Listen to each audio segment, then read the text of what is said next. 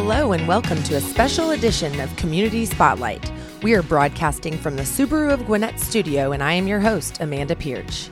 Today, I am joined by Carrie Heron, the CFO of CAB Incorporated, who is a great friend of Business Radio X and a returning powerhouse woman, alongside Nancy Friauf, President and CEO of Partnership Against Domestic Violence.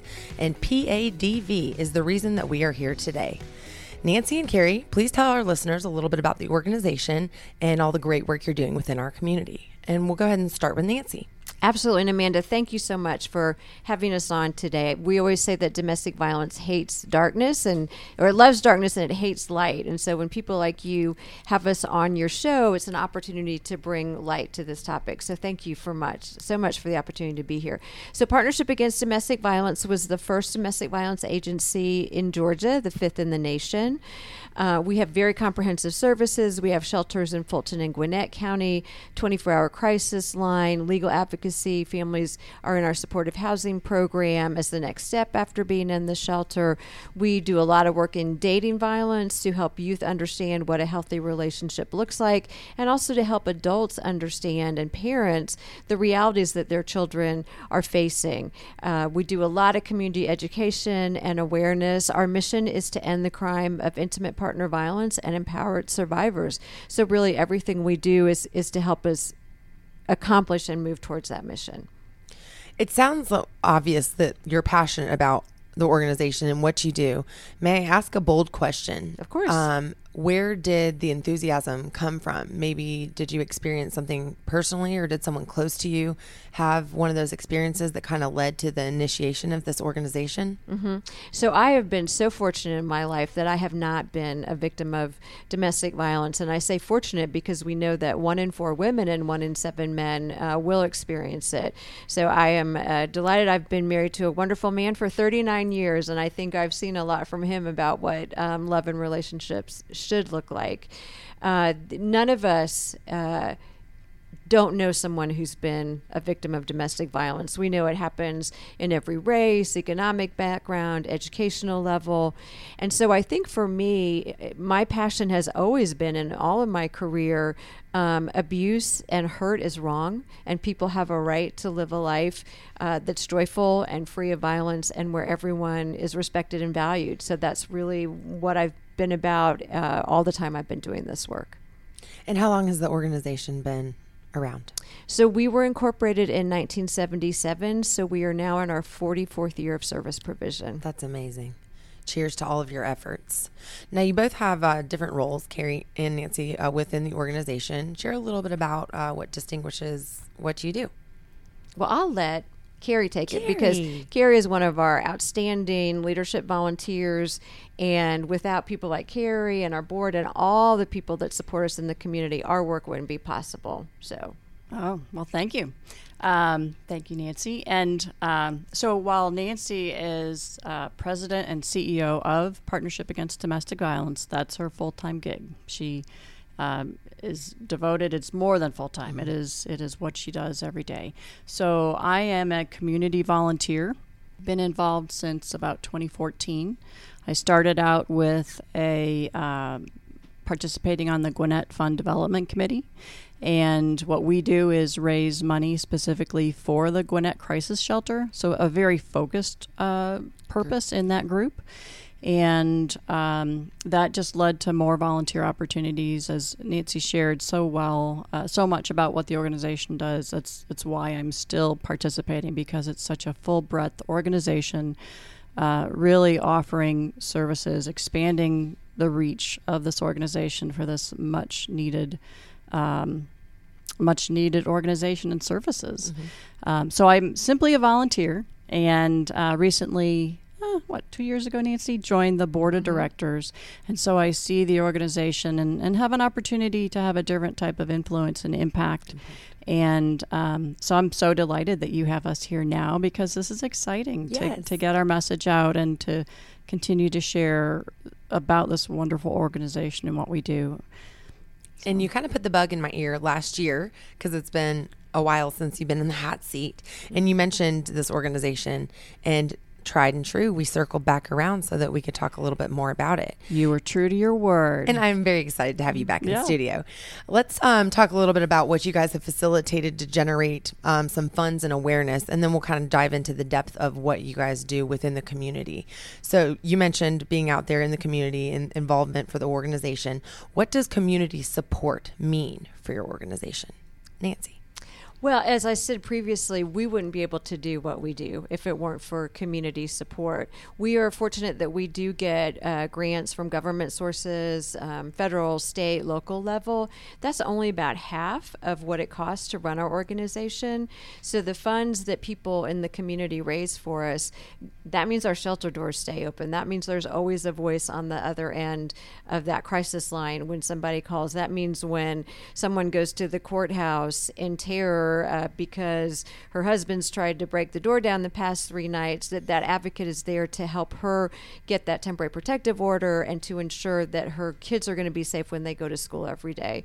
So it, it's just it's abs- absolutely critical. Um, the funds that people raise for us and equally important are the are all the different volunteers we have. So we not so much during COVID, but we're getting back.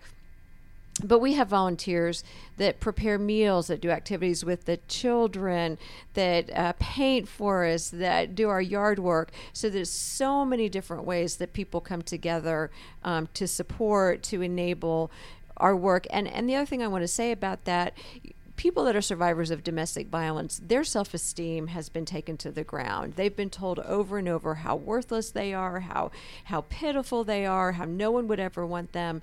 And so when these folks see people in the community coming and saying, "You're great, you're wonderful, and you can do it," it's it, it's so uplifting for them, and it's a very important part of, of their journey to safety and to hope and to a violence-free life.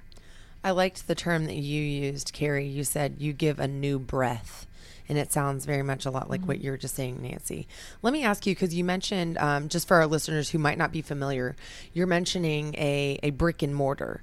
So tell us a little bit about the facility itself and some of the resources available, because you touched on a hotline, you touched on, um, you know, food services, health, etc.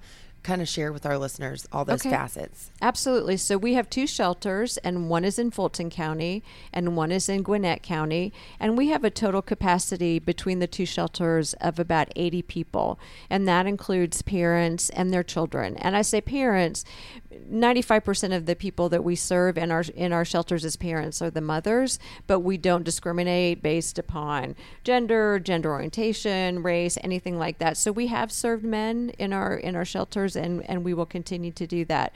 When someone enters the shelter, basically all of their needs are met. So um, food, clothing, personal care items, transportation assistance with um, locating jobs, childcare assistance, case management, counseling, whatever that person may need to start that journey uh, to a violence free life and self sufficiency. We provide that. We have child advocates that work with the children because we know children are very traumatized by being in homes with domestic violence. Um, we do follow up services. As I said, people can move from the shelter into supportive housing, which is their own apartment in the community, where they then are learning how to really live independently while we're continuing to provide that support and financial assistance to help them make that final step into their into their own housing. Um, and I kind of mentioned the whole comprehensive range of services, so I'll stop because I could talk forever and and kind of let you uh, guide us where we need to go next. I'm just really curious because you mentioned um, the capacity. So I'm sure that the need is greater than your ability to assist. What is the vetting process like? I don't even know if that's the right word, but how do you um, choose who's able to come through your doors?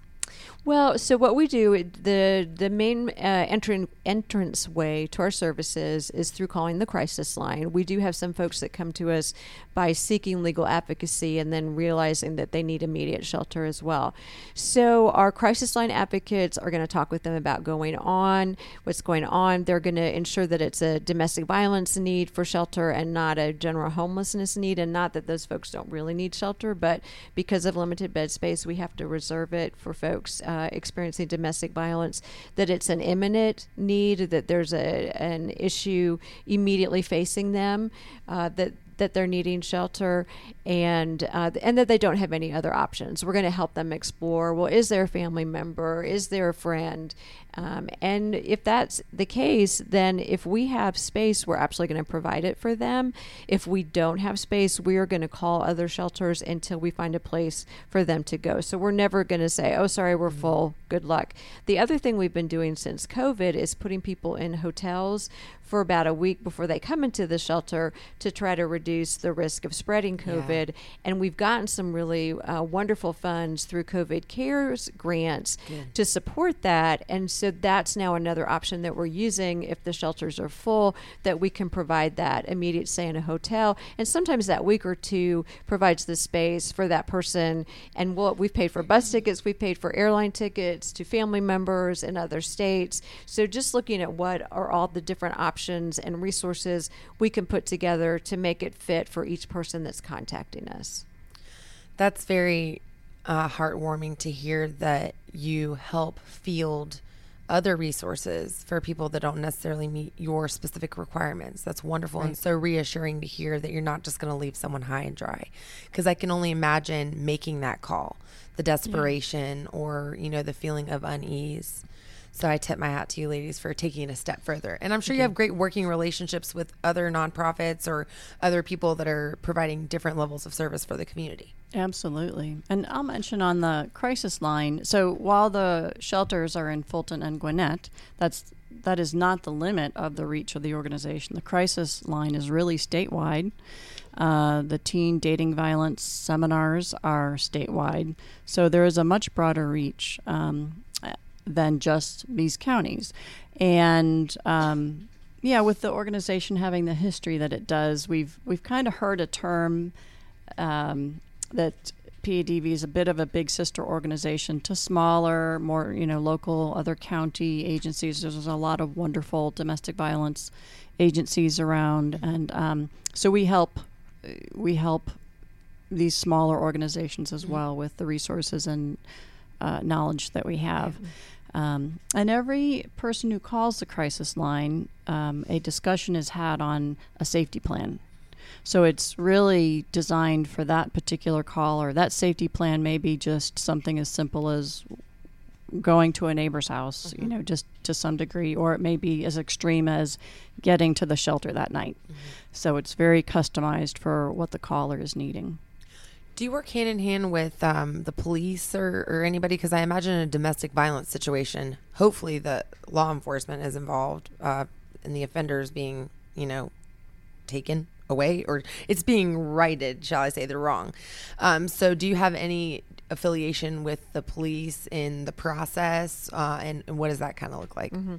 So uh, we definitely work with law enforcement, and we work to do training with law enforcement to help them understand. I always say domestic violence makes absolutely no sense until you understand the dynamics of it. You know, it makes no sense to be hurt in your home, which should be the safest place where you are. It makes no sense to stay with someone who's hurting you until you understand why that happens, and it makes no sense to hurt someone that you love because I believe many abusers do actually love um, the person that you're hurting. So when you're a law enforcement officer, and now this is the fifth time I've come out to this house, and I've seen this person screaming and crying, and and saying yes, I absolutely want to press charges, and then two months later I'm back and the same thing's going on. It can be hard to stay patient, mm-hmm. and it can be hard to understand that. So we really work with law enforcement to help them understand the dynamics and perhaps why they're seeing what they're seeing. The reality is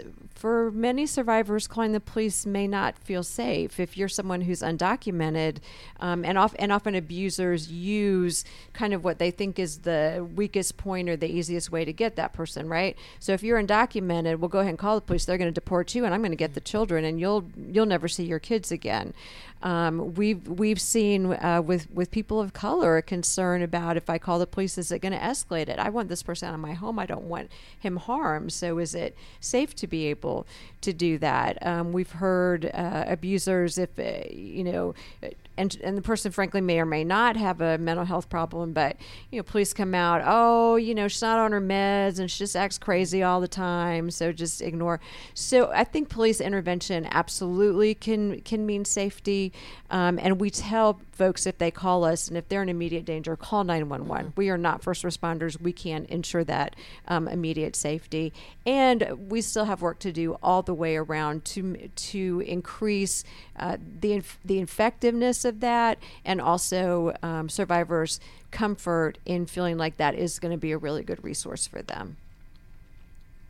Speaking of volunteers and um, associates, who is on the other side of that call? Are the people that are fielding these calls uh, through your hotline are they volunteers or are they hired professionals, all voluntary. So, well, no, they're they're staff. Uh-huh. Um, the vast majority of the time, they're staff. Again, we it's a, a 24 hour a day, 365 a year uh, call center, basically. Right, right? and we never. Uh, there's always a voice on the other end of that phone. In fact, with uh, COVID, we've put in place a system um, where staff can now answer crisis calls through their computer.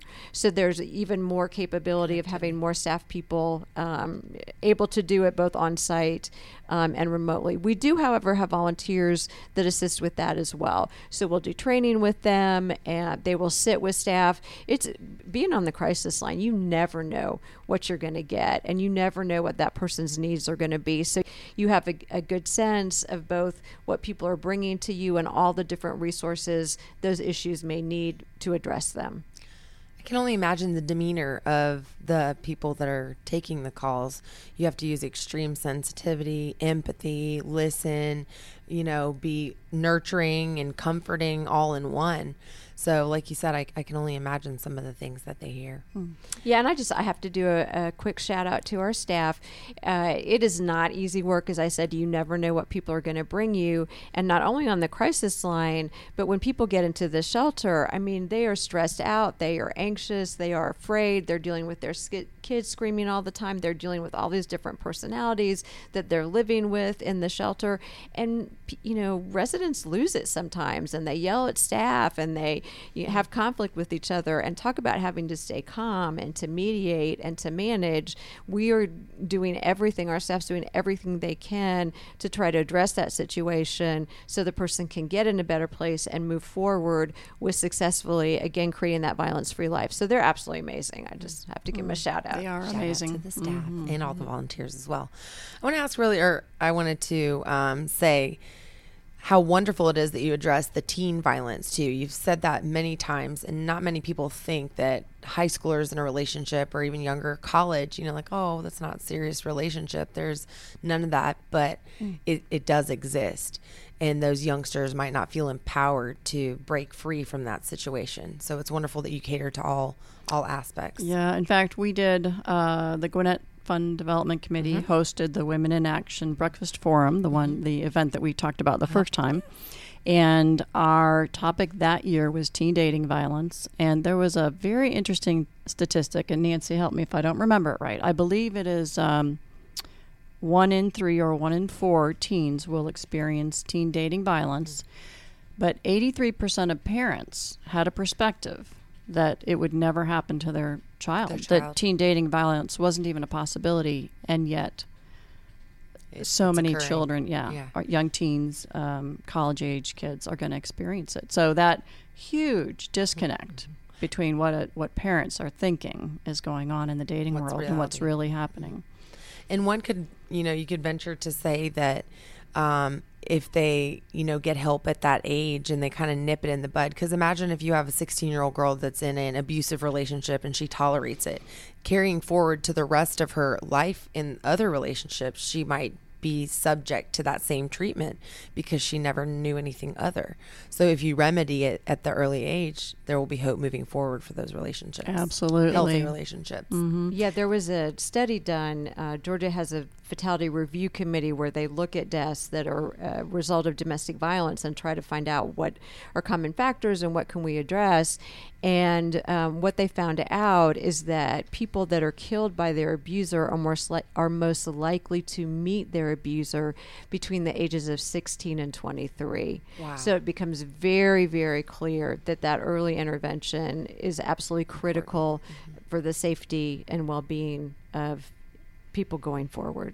Yeah, and the um, Teen Dating Summit is the annual event um, that is. I, I mentioned that Georgia-wide teens come from all over, teens and parents. It's no charge to the teens, no charge to the parents, and um, it's over ten thousand a year participating, or was it fifteen thousand this last year because of? Well, it's it, it's not. We haven't gotten quite that big. We haven't ah. gotten quite that big. We generally Aspiring. we generally have about 500 people at it, which oh. is still you know it's but it's still it's a lot of people impactful, and yes. it's and it's a like you said it's about half adults and half youth and it's a great opportunity to get that conversation going and everyone's really excited and the energy is great and again it sounds kind of strange to say but people have a great time when Yeah, they're there and and, learn a lot. And there's teen ambassadors who are um, participating in the program, the development of the program. So just imagine those teenagers going back to their Yeah. high schools or mm-hmm. colleges, mm-hmm. having had that experience with a whole different perspective and mm-hmm. what they can share and how they can really turn things around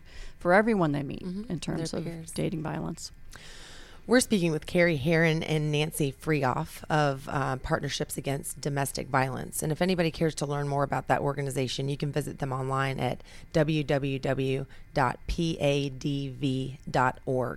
And ladies, before we dive into the tournament upcoming, which I'm very excited to talk about, I just have a, a word from one of our community partners. Burn Boot Camp in Suwanee. Kickstart your transformation and enjoy a 45 minute dynamic workout that includes a combination of strength and high intensity interval training. They have one on one focus meetings with trainers, personalized nutrition and guidance, and they have complimentary child watch. Stop in and say hello to the operators, Roy and Erica Bean, and tell them Business Radio X sent you. All right, ladies. Now, June 11th, which is just right around the corner, holy smokes, this year has flown by. We went from like a detrimental 2020 and now we're already Q2. Can you believe Zoom. it? Zoom. Yeah. Our listeners can't see this visually attractive flyer that I'm holding in my hand, but it's got blue, or excuse me, purple and green, and it just looks like so much fun. I guess those are y'all's colors. Yep. For the Yes. PAV. Very mm-hmm. nice. And it's going to be held at Bears Best. Carrie, why don't you tell us a little bit about this? Because I know you've been working hard on it for quite a while. I am thrilled to tell you, and really hats off to um, the women in our committee who are leading this charge um, and getting this tournament organized. I'm kind of support role in this, but we are so excited. This is our inaugural event, Tee Up to End Domestic Violence. I love the name. You already said Yep. Friday, June 11th um, at Bears Best.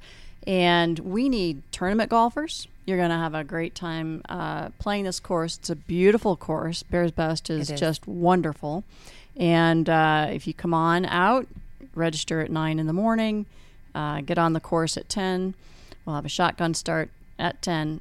And we have a beginner's clinic. So if you are not a tournament golfer, um, again, come on out. We've got a beginners clinic. We're going to start that after our tournament golfers head out for their day of 18 holes, and uh, we'll start registration at 10:30 and start our clinic at 11. We've got a, a PGA golfer who will be leading us in that. We'll do a little bit on our short game on the putting green. We'll do a little bit on uh, driving the ball and just learning the basics and just really have a great time. Uh, and then, because we anticipate that these beginners might be more women than men, but it's open to everyone, of course, we will have a wonderful luncheon for the clinic golfers.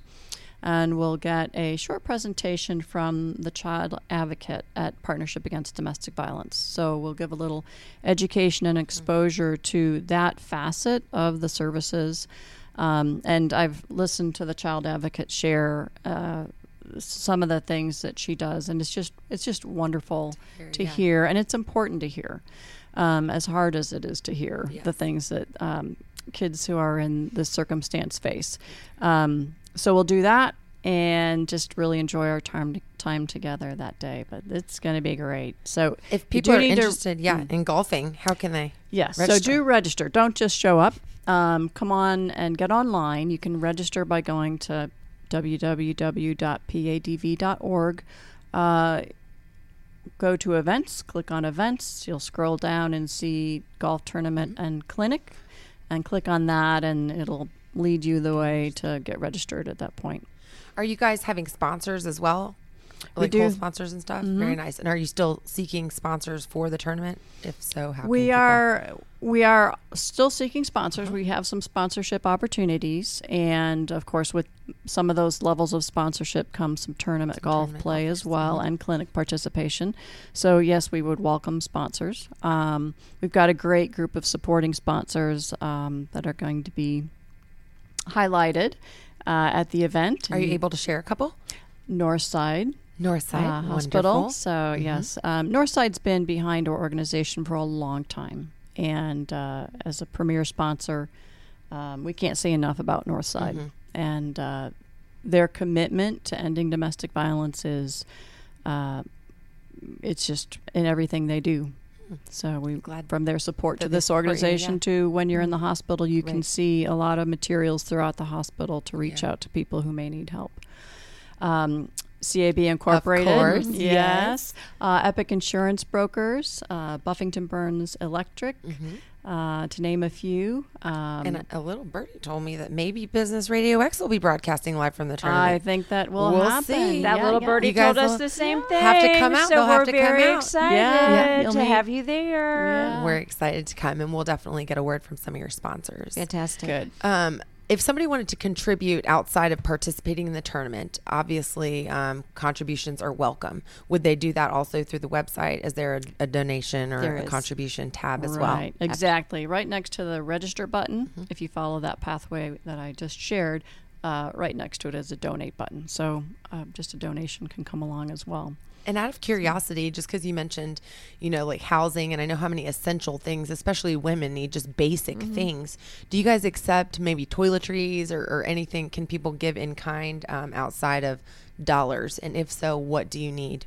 Absolutely, we we have again wonderful supporters that that donate um, all the different items that we need within our program. We currently are not accepting any used items again because of COVID, um, and you can go again to our website and find a list of uh, current needs. But generally, the things you oh, think about running a household and running it for fifty people, right? So Paper we towels, need we need paper paper, towels, we need toilet paper, we have shampoo. exactly. We have lots of babies, so we need diapers in every sizes, uh, cleaning supplies, obviously disinfectant supplies, um, and we do have a list of that on our uh, website as well. The other thing that we do is we're registered at Amazon. We're registered as, at, at the at the you know the the wedding, the marriage Yeah. registry. So you can just go and do a search on for partnership against domestic violence, and then the things that we need um, add 'em to your cart. within our program. Right, you can just um, add them to your cart and ship them directly to us. So that's a real convenient way for people to donate to us. Very exciting. Well, ladies, as we as we round the end of this specialty program, is there anything else that you would like to share with our listeners about the organization that we didn't touch on? Uh, and if not, then how can someone reach someone at your place? I know we talked about a, a coordinator, maybe that you were going to give the information. Uh, please share that with them. Yeah, I would say we haven't touched on um, other. I want to. Well, we've touched a little bit on it, but I want to talk a little more about volunteer opportunities. Um, so there is a volunteer coordinator. Is it? Is she at both shelters, or is there one at each? No, she covers for the whole organization. Okay, and uh, Katie Turner is Katie her Turner. name. hmm And the best way, really, just to uh, make it easy for everybody, is you can just email us at info at padv.org. And so if you want a speaker, uh, that's another thing we haven't talked a lot about, but we do a lot of community education and we can speak in general about DV. We, we do work with employers about DV in the workplace. Again, with our dating violence program, we do a lot of community ed. Anything, um, just go to info at padv.org and we will get it to the appropriate person to respond and, and get you whatever it is um, that you're looking for. And again, our website is just a wealth of information. So, again, as we talked about donating, uh, volunteer opportunities, you can find all of that on our website. Yeah, Carrie, what specific volunteer opportunities are available? I feel like you had something maybe that you wanted to mention specifically. Yeah. So, um, kind of a little bit of my story was getting in, you know, coming onto this fundraising committee, and I had no experience fundraising. This was so foreign to me and uncomfortable, quite frankly. But you deal with money all day. I know, but I don't ask people for it. and um, so I've learned a lot. But what's beautiful about this committee that I'm on, and all really any opportunity that you want to engage in with this organization, is not only do we do fundraising, in fact, that's probably 25% of what we do. The other 75% of the time, we're putting together events for shelter residents. So we do a um, an event, a Santa's breakfast Oh, in December. yeah. Um, we bring a Christmas tree, a live tree to the Yeah, to shelter make and make feel like sure, home, yeah. right, exactly. Um, meals, Nancy mentioned that. We did um, an Easter egg hunt. We do a back to school event at the shelter. Um, what else? A Halloween party. trunk or Aw. treat. Yeah. So we get to be with the folks, the residents uh, at the shelter, and Absolutely. the appreciation that that um, that they have, and I, you kind of get more than you give when you go to participate in an event like that because. Um, you're just helping these kids smile for a while. You might, we might provide time for moms to sit around and talk because we're doing crafts with Right. their children busy. um, and just giving them a moment to just just rest, just abide and be waited on and catered to for a little bit. And that's part of the healing journey that I that that we participate in. So it's so much more than just fundraising, and uh, and maybe that's the more important part about what we do. Yeah. And uh, a final encouragement I learned about the organization through um, one of the places I learned about it was through the Leadership De- Development Program, Glance Gwinnett. And so if you're looking to plug in, you might think, I don't have any skills. I can't. You know, we don't need that. We need hearts and hearts and hands. And um, you really don't have to be brilliant at any one thing. It's just uh, many hands makes uh, the work light. Oh. Um, so, and we have a lot of fun doing it. Yeah. And uh, Carrie, I wanted to mention when you were talking about giving um, moms a little space and a little opportunity to breathe. I was in a support group, and a mom said uh, in the group, "Since I've been here, I've had time to hug my children again." And so you just you just get that sense of of the intensity and the trauma of being in that situation, and how it it just takes everything. And then how when you come into the shelter and you've got folks coming in and saying, "Here, sit down, let me bring you breakfast," and you've got that sense again of light and joy. Right, you can breathe and you can hug your children. Yeah. That's sweet. Yeah. Well, I do want to end on a nice and positive note. We chatted before the show. I would love for you to share with our listeners an example of a success story. Someone that came in and, and maybe is now flourishing independently. Um, any anyone that you can share would be great. Okay, absolutely. Well, and as we we always make up names because Yes, confidentiality confidentiality is very important to us. Um, but I'll tell you about a woman, Rose, who came into our shelter, had suffered um, very all abuse is serious, but had was a long term, long time survivor of um, domestic violence. She came in with four children, felt completely lost, completely overwhelmed. But when she came into the shelter, she told her advocate, "I'm going to make this happen for me. I'm going to make it work." She found employment within two weeks of coming into the shelter. Uh, we were able to help her with childcare costs. Um, because she was in the shelter, she was able to save some money, and we were then able to transition her into our supportive housing program. She kept uh, herself employed, but knew that she wanted to move even further, so she started her own business. She started her own cleaning business, and she is now um, very successful with that, and actually has uh, two people working with her in her cleaning business. Um, and since coming into supportive housing, she's now moved out into her own independent housing. So just step by mm-hmm. step, she's taken everything that's available and grabbed it and and and run with it. And it's just been absolutely tremendous to see. Well, congratulations. I know that's what that what that's what gets you up every day. That's why we're here. That's what it's about. Ladies, thank you so much for joining us today and thank you for sharing your passion and your message about the organization. And again, for our listeners who would like to contribute or simply learn more, please visit www.padv.org. And ladies, I look forward to the 11th I've, I've ordered some good weather for us. Thank you. Thank we you. appreciate that. We look forward to being out there at Bears Best with you. For all of our listeners, thank you for tuning in today. If you'd like to listen to these shows, they are available online 24 7 at businessradiox.com. Select the Gwinnett Studio. Subscribe through your favorite podcast application and stay connected with us on social media at Gwinnett Radio X. Until next time, I am Amanda Pierce, and this has been Community Spotlight on Business Radio X.